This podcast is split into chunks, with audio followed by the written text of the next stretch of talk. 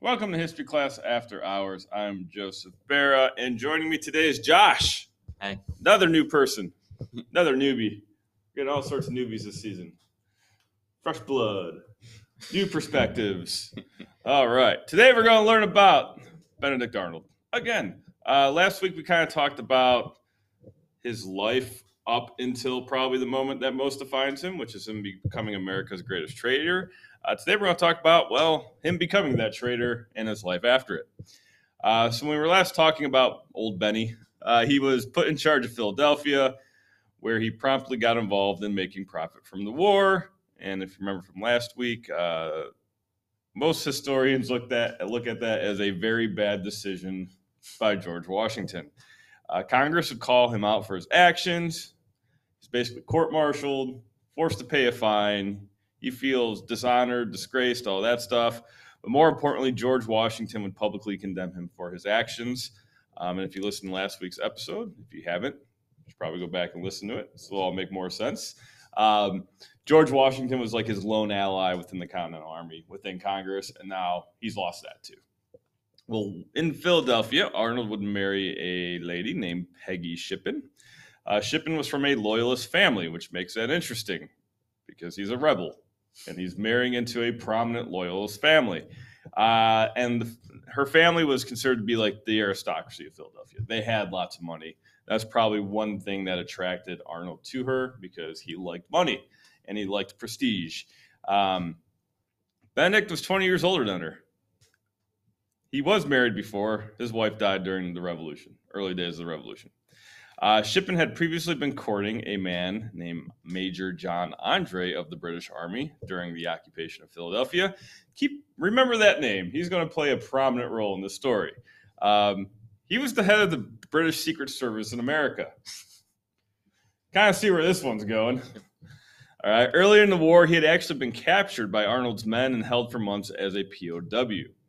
While in Philadelphia, Andre actually lived in Ben Franklin's house and supposedly stole very valuable items from the house when the British left the city, including an oil portrait of Franklin, which was eventually returned and now hangs in the White House.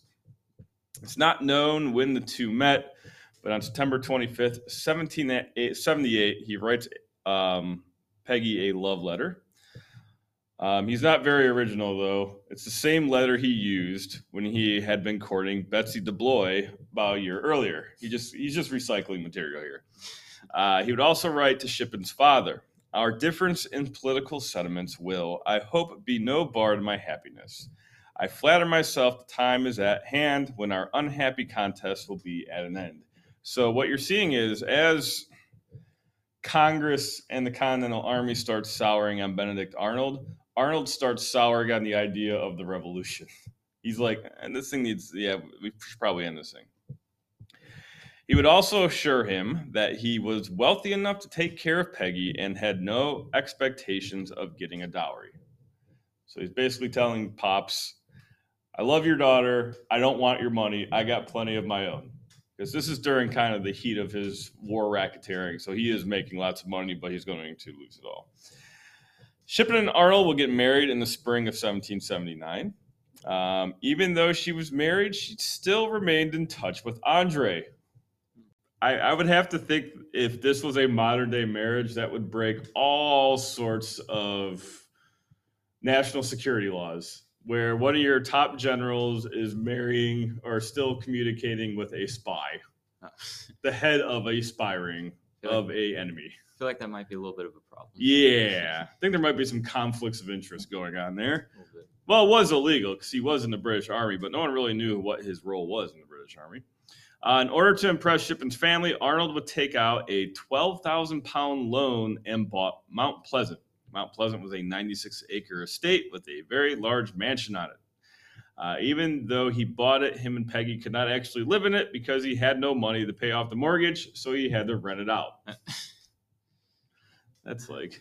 Might have skipped some steps to get there.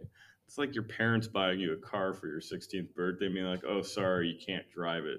I'm giving it to someone. I'm giving it to Grandma. can't drive it. We haven't paid it off yet.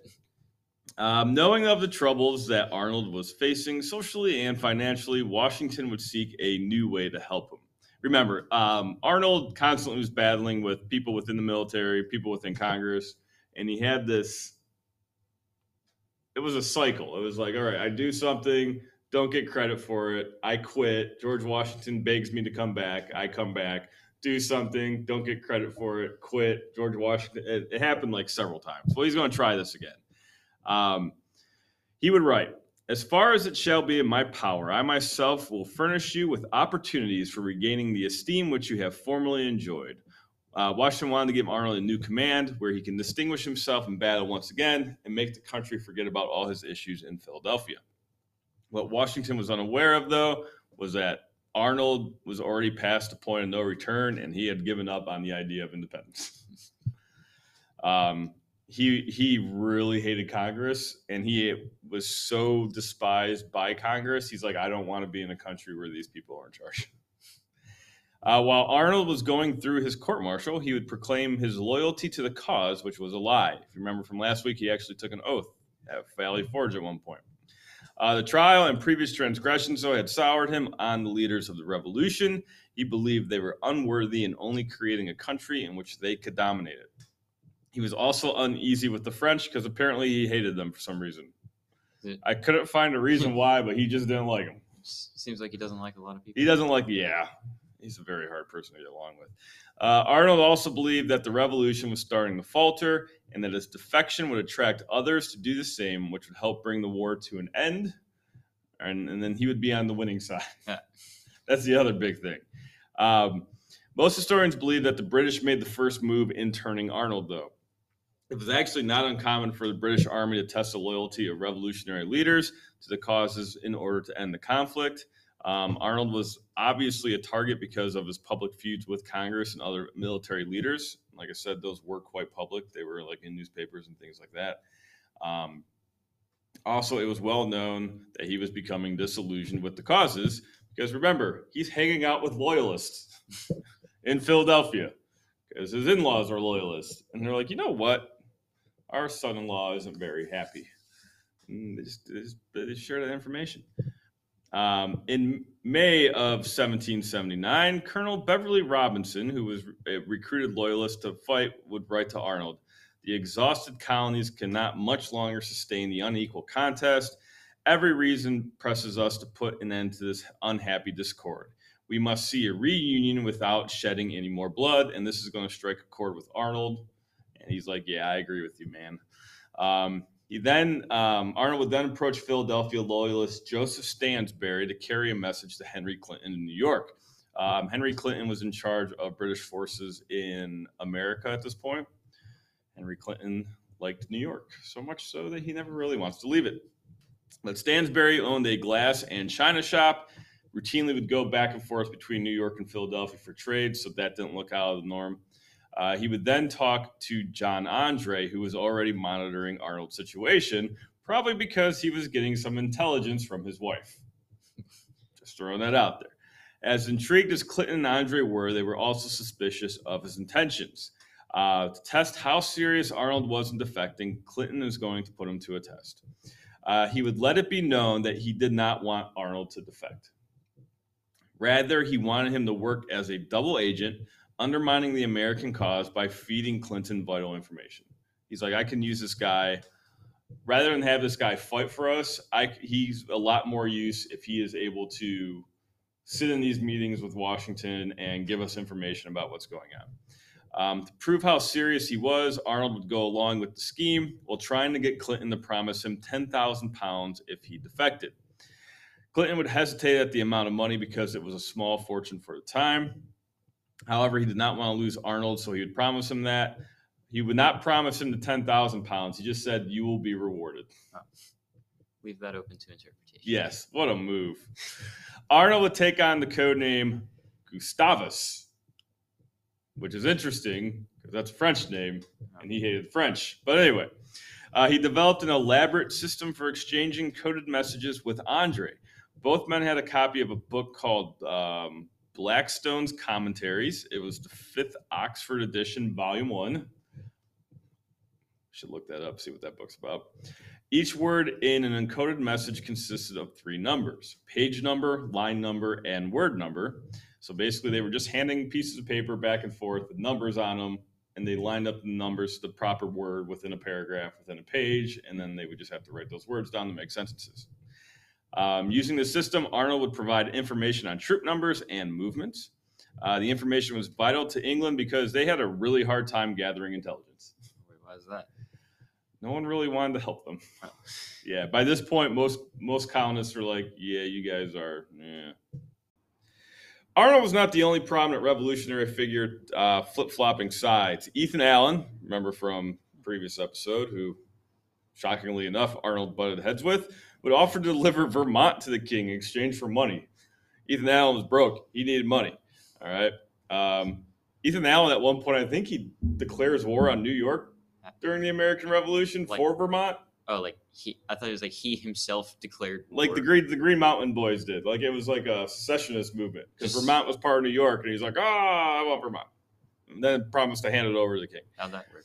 Washington's second in command, Charles Lee, was constantly in talk with the British, trying to find a peaceful solution. Well, if you know anything about Charles Lee, that is not surprising given his war conduct. Charles Lee is going to be court-martialed for cowardice. Because during the Battle of Monmouth Courthouse, he just runs away. And his troops were like, where's he going? Yeah, it was a bad scene. Oh, it wasn't a full retreat? It was just him leaving? Yeah. And then his men are like, oh, what do we do now? British even believed that Washington himself could be bought with title and position, and that was because his mother was a loyalist. Oh. Another example is James Wilson, who went from signer of the Declaration of Independence to enemy of the people. A mob turned on him because they believed he was hoarding supplies and preventing the Continentals that vital equipment. So they tarred and feathered them. Was he? Probably, yeah. Right. Arnold defended Wilson, which in turn changed public opinion on Arnold for being a loyalist. Probably hurt Arnold's feelings. Both sides had their own spy networks. We have a previous episode on this. I believe it's called Espionage or Spies of the American Revolution. So you have John Andre leading the British network, while Paul Revere is leading the American network. By the summer of 1780, Arnold had decided to fully defect, and doing so, handing over valuable assets to the British. Arnold was well enough at the point to rejoin activity. Remember, he had gotten shot a couple times. He fell off a horse. Horse fell on him, snapped his leg in half. Now one leg was longer than the other. That's one of the reasons why he was put in Philadelphia, so he could still have like a command, but he could rest there. But now he's fully ready to go. He's ready to get in the front lines. He's going to beg Washington to make him the commander of West Point. West Point was a vital fort at this time. It wasn't a military academy yet. It guarded the Hudson. Basically, that was the last stronghold between Canada and New York City. Pretty important. Arnold had drawn strong interest from the British in proposing to deliver the fort. The fort was in serious disrepair, and Arnold said, George, put me in charge of this. I got this. I'll fix this. I'll make it look like a fort again. In reality, he had no plans on doing so because he was negotiating a selling price. He began dealing with Andre to ensure the fort's defenses were down so the British could capture it quite easily, as well as defenders. On September 15th, though, the stakes got even higher when Arnold received word that Washington would be passing by and spending the night at West Point on September 24th. If Arnold could deliver Washington, he could make more money, because not only is he delivering a fort, he's delivering the commander of the Continental Army. He would write to Andre, General Washington will be at King's Ferry Sunday evening, next on his way to Hartford, where he is to meet the French admiral and general. Will lodge at Peak's Kill. So not only will he be able to get Washington, I'm assuming that's either Rochambeau or Lafayette, and the Grasse are with him as well. So these are like the big wigs.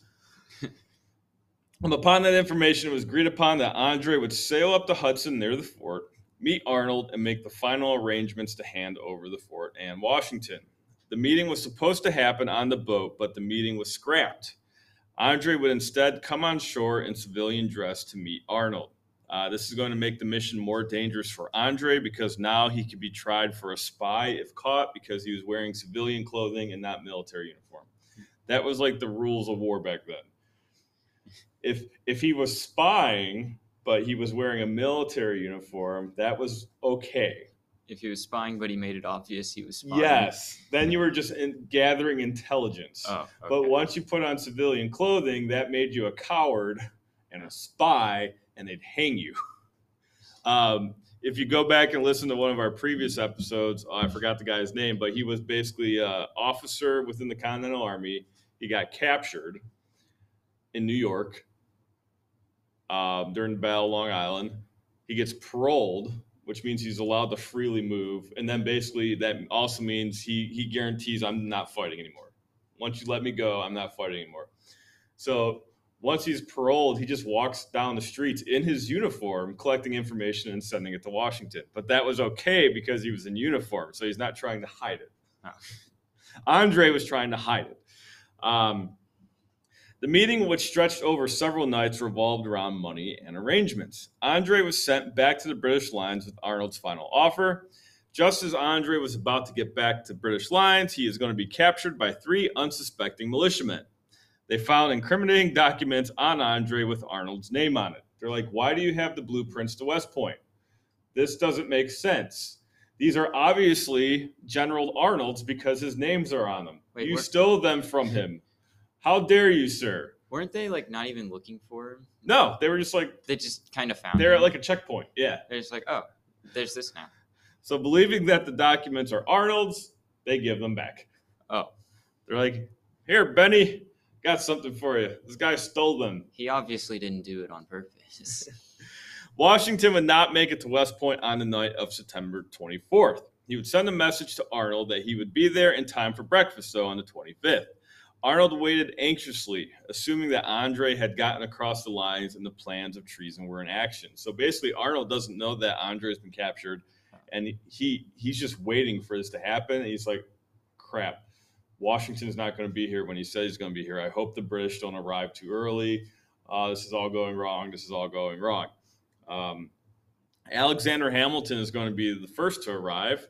And he lets Arnold know that Washington has been further delayed, and now he won't be there until lunch. Around this time, a messenger arrives with a package from Arnold. It's those documents. And he's like, oh, no. How'd they get these? And he basically, he gets it, and he's like, it's kind of like one of these moves. Like, I got to go to the bathroom. And he just never comes back. Oh. Leaving his wife behind. Oh, God. And so he promptly excused himself and told Peggy that they had been discovered. He then rowed to the river, stole a boat, rowed to the British ship that was supposed to be picking him up anyway, and left his pregnant wife behind. All right. Back on shore, no one had any idea what was going on. Most people didn't even know that Arnold had left. Washington was still expecting to have a late lunch with them. When arriving at their house, he was told Peggy was indisposed at the moment, so he went back to his quarters to relax, to get washed up, get a change of clothing. As Lafayette was doing the same thing, Hamilton ran into the room with the request he attend an officer meeting at once. Lafayette found Washington trembling with emotions and a packet of papers in his hand saying, Arnold has betrayed us. Who can we trust now? Then they went to Arnold's house where they found Peggy in her upstairs room. This is up for interpretation, whether or not she was actually hysterical or acting hysterical. I have to believe she was acting hysterical. She convinced them that she had known nothing about Arnold's treasonous intentions, and the shock made her crazy, which I find that hard to believe, saying she was in direct contact with Andre, and she probably helped kind of with the meetings and all that. Yeah. All the logistics behind it. Yeah. Hamilton would write to his girlfriend. Apparently, Hamilton had a little bit of a crush on Peggy. Oh. He wrote to his girlfriend, could I forgive Arnold for sacrificing honor, reputation, and duty? I could not forgive him for acting a part that must have forfeited the esteem of such a fine woman. He wrote that to his girlfriend. Yeah. And she think I don't know. I didn't see the response.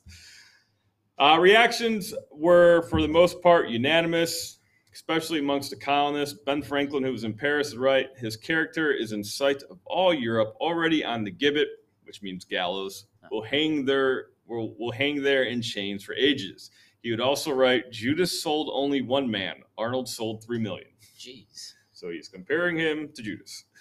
Thomas Jefferson is a little more extreme. He wanted to put a price on Arnold's head and wanted him exhibited as a public spectacle of infamy. Was that just like beat him in public? I'm assuming that's like behead him and then parade his head around and like put it on a stake and just let it sit there for a while, like old school medieval, like the French Revolution. Yeah. Oh, Jefferson has a lot of ties to the French Revolution. Maybe he gave them some ideas. All across the colonies, effigies of Arnold burned. Public references to his name were destroyed, including the tombstones of his ancestors in New Haven and Rhode Island. So now they're just going around destroying anything with the name Arnold on it. That is quite the reaction.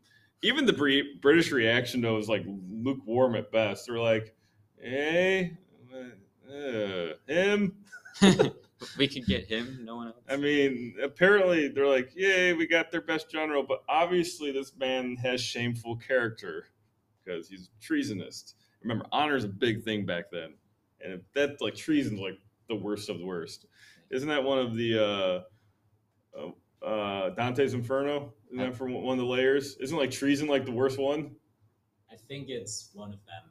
I don't remember, but it's definitely down. Yeah, like there's 7 layers of hell for like different sins, and like treasonous, I think it's like number 1. It's big. It's big. It's on there. Yeah, there's 9, and it's the lowest. That's weird. Sure. It's kind of weird. Like they were mad at him for betraying his people when they were trying to get him to betray him. That's how much honor meant, though. Like this man is clearly dishonorable. That's why they would like.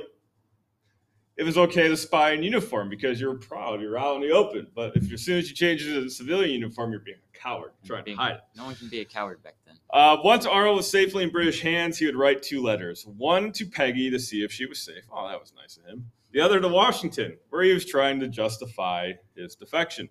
He wrote, "The here which is conscious of its own rectitude cannot attempt to palliate a step which the world may censor as wrong. I never acted from a principle of love to my country. Since the commencement of the present unhappy contest between Great Britain and the colonies, the same principle of love to my country actuates my present conduct. However, it may appear inconsistent to the world, who very seldom judge right of any man's actions." Man, that's quite the... I just said he never loved his country. That's kind of the tricky thing, though, because... You got to remember that start of the American Revolution, there's no such thing as Americans. Yes, they're still referring to themselves as British. Yeah. So like, who is he talking about there? But gray area. Basically, he's saying the public is stupid. They can't judge men's character anyway. So just, yeah. Well, for John Andre, though, his days are going to be numbered. He was tried, found guilty of being a spy, and sentenced to execution by hanging. He begged to be executed like a soldier by firing squad. Arnold even threatened that if he were executed, American blood would flow. Ooh, well, he's executed. They hang him. And like, it's a weird thing. It's like men are crying. Like Continentals who are like watching this are crying because Andre had left like such a grand impression on them. They're like, no finer man has ever died. And Andre was just pretty popular, wasn't he? Yeah, he was. He was also quite the artiste, I believe. Yeah. Washington personally is going to put a price on Arnold's head. Arnold would escape death a couple times. Arnold then went to Clinton to receive his reward. He wanted his 10,000 pounds. Instead, he got 6,000, a commission in the army, which would pay him 650 pounds annually. What he received was far less than the property he lost and the debt that he had. So he literally got nothing out of this. Arnold was eventually given command of the American Legion, which were like a bunch of American military defectors, and they really didn't amount to anything. Then he would be given command of an elite group of Virginia loyalists and troops of the Queen's Rangers, which were an offshoot of Roger's Rangers, which is considered the precursor to the American Army Rangers. So were his troops any good? They were decent. They ravaged Virginia and almost captured Thomas Jefferson. Oh. And I think they burned Richmond. Okay. So Richmond gets burned for the first time. And they just go, yeah. He would then go on to destroy New London, Connecticut, which was only a couple miles from where he grew up. So he doesn't even care anymore. Huh. 1781, him and his family would travel to London. He would urge the government to send large armies to the colonies, but by this point, British opinion on the war had soured. Arnold was soon to find out that he was shunned by most of British society. He became a symbol of a failed policy. He would be denied positions in army and business. Like, his face became like the reminder of what we just lost, and everyone's like, we hate you. So he gets nothing from this. So he gets absolutely nothing. So he found it impossible to support his large family in London. I think he has 5 kids, who Peggy promptly calls leeches. She writes a letter to, like, a friend, like, writes her a letter and is like, oh, do you two plan on having any more children? She's like, no, I do not want any more leeches sucking the life out of me, or something like that. Good. Yeah, great mother there. In 1785, Arnold and his son Richard moved to St. John, New Brunswick, where they speculated in land and established a business doing trade with the West Indies. So all the loyalists in the United States, after the war, they go to Canada, because Canada's still part of the British Empire. Arnold purchased large tracts of land and acquired basically city lots in some other cities. Delivery of his first ship, the Lord Sheffield, was accompanied by accusations from the builder that Arnold had cheated him. Arnold claimed that he had merely deducted the contractually agreed amount when the ship was delivered late. Once again, it just seems like a very hard... He's got a lot of conflicts with people. He's not a real good people person. Did anyone get along with him? Not really. After her first voyage, Arnold returned to London in 1786 to bring his family to St. John. While there, he disentangled himself from a lawsuit over unpaid debt that Peggy had been fighting while he was away. He had $12,000. He took out a $12,000 loan and couldn't pay it back. He only paid $900 on it, 900 pounds. So, yeah, he was well in debt. Family moved to St. John in 1787, where Arnold created an uproar with a series of bad business deals and petty lawsuits. Most serious of these was a slander suit, which he won against a former business partner. And following this, people burned him in effigy once again in front of his house as Peggy and the children watched. The family left St. John, went back to London. While in London, Arnold's going to fight a bloodless duel with the Earl of Lauderdale after the Earl dishonored him somehow. Once again, he's involved in another duel. With the outbreak of the French Revolution, Arnold outfitted a privateer while continuing to do business in the West Indies, even though the hostilities increased the risk. He was imprisoned by French authorities on Guadeloupe amid accusations of spying for the British, and narrowly eluded hanging by escaping to the blockading British fleet after bribing his guards. Oh, those are some good guards. He helped organize militia forces in the British-held islands, receiving praise from the landowners, primarily in Jamaica. He hoped that work would earn him great respect and a new command. Instead, it earned him a land grant in Upper Canada. That's it. In January 1801, Benedict Arnold's health began to fail. He suffered from gout since 1777. All those leg injuries probably didn't help. And it was so bad he couldn't go out to sea anymore. The other leg ached constantly, and he walked with a cane. I wonder if that was from overcompensation. Yeah. Like, did the other leg start hurting because the other one was shorter? Yes. And it was just causing his gait to be weird? I don't know. His physicians diagnosed him with having dropsy, and a visit to the countryside only temporarily improved his condition. He died after 4 days of delirium on June 14th, 1801, at the age of 60. Legend is it that when he was on his deathbed, he said, "Let me die in this old uniform in which I fought my battles. May God forgive me for ever having put on another. But this story may just be fake." He's going to be buried in St. Mary's Church in London, England. As a result of a clerical error, though, his remains were removed to an unmarked grave during church renovations a little bit later. They still didn't like him. His funeral procession boasted seven mourning coaches and 4 state carriages. The funeral, though, was without military honors. Arnold left a small estate, reduced in size by his debts, which Peggy undertook to clear. Among his bequests were considerable gifts to one John Sage, perhaps an illegitimate son or grandson. Oh. So today in the U.S., his name has been etched out of most monuments. His name literally means traitor in the United States. If you call someone a Benedict Arnold, they've backstabbed you. The Boot Monument at Saratoga National Park pays tribute to Arnold, but does not mention his name. And more so, just pays tribute to his leg that got snapped. It was donated by Civil War General John Watts Despite de Peyster. An inscription reads, "In memory of the most brilliant soldier of the Continental Army, who was desperately wounded on the spot, winning for his countrymen the decisive battle of the American Revolution, and for himself the rank Major General," but does not mention his name. It's like that guy from Harry Potter. What's his name? Which one? Not, what's the bad guy's name that you don't mention? Voldemort. You don't mention Voldemort. You can't say his name. Can't say his name. He's going to come back and be a traitor. Victory Monument at Saratoga has four basically corners, three of which are occupied by General Gates, General Schuyler, and Daniel Morgan. The fourth corner is empty. Oh. There was supposed to be four. Benedict Arnold, but there it is. There are plaques on the grounds of the United States Military Academy at West Point, which he tried to hand over, commemorating all the generals who served in the Revolution. One is empty, though. Benedict Arnold. All it says is Major General, born 1740. Oh. So that is how Benedict Arnold becomes America's greatest traitor. Thank you for listening.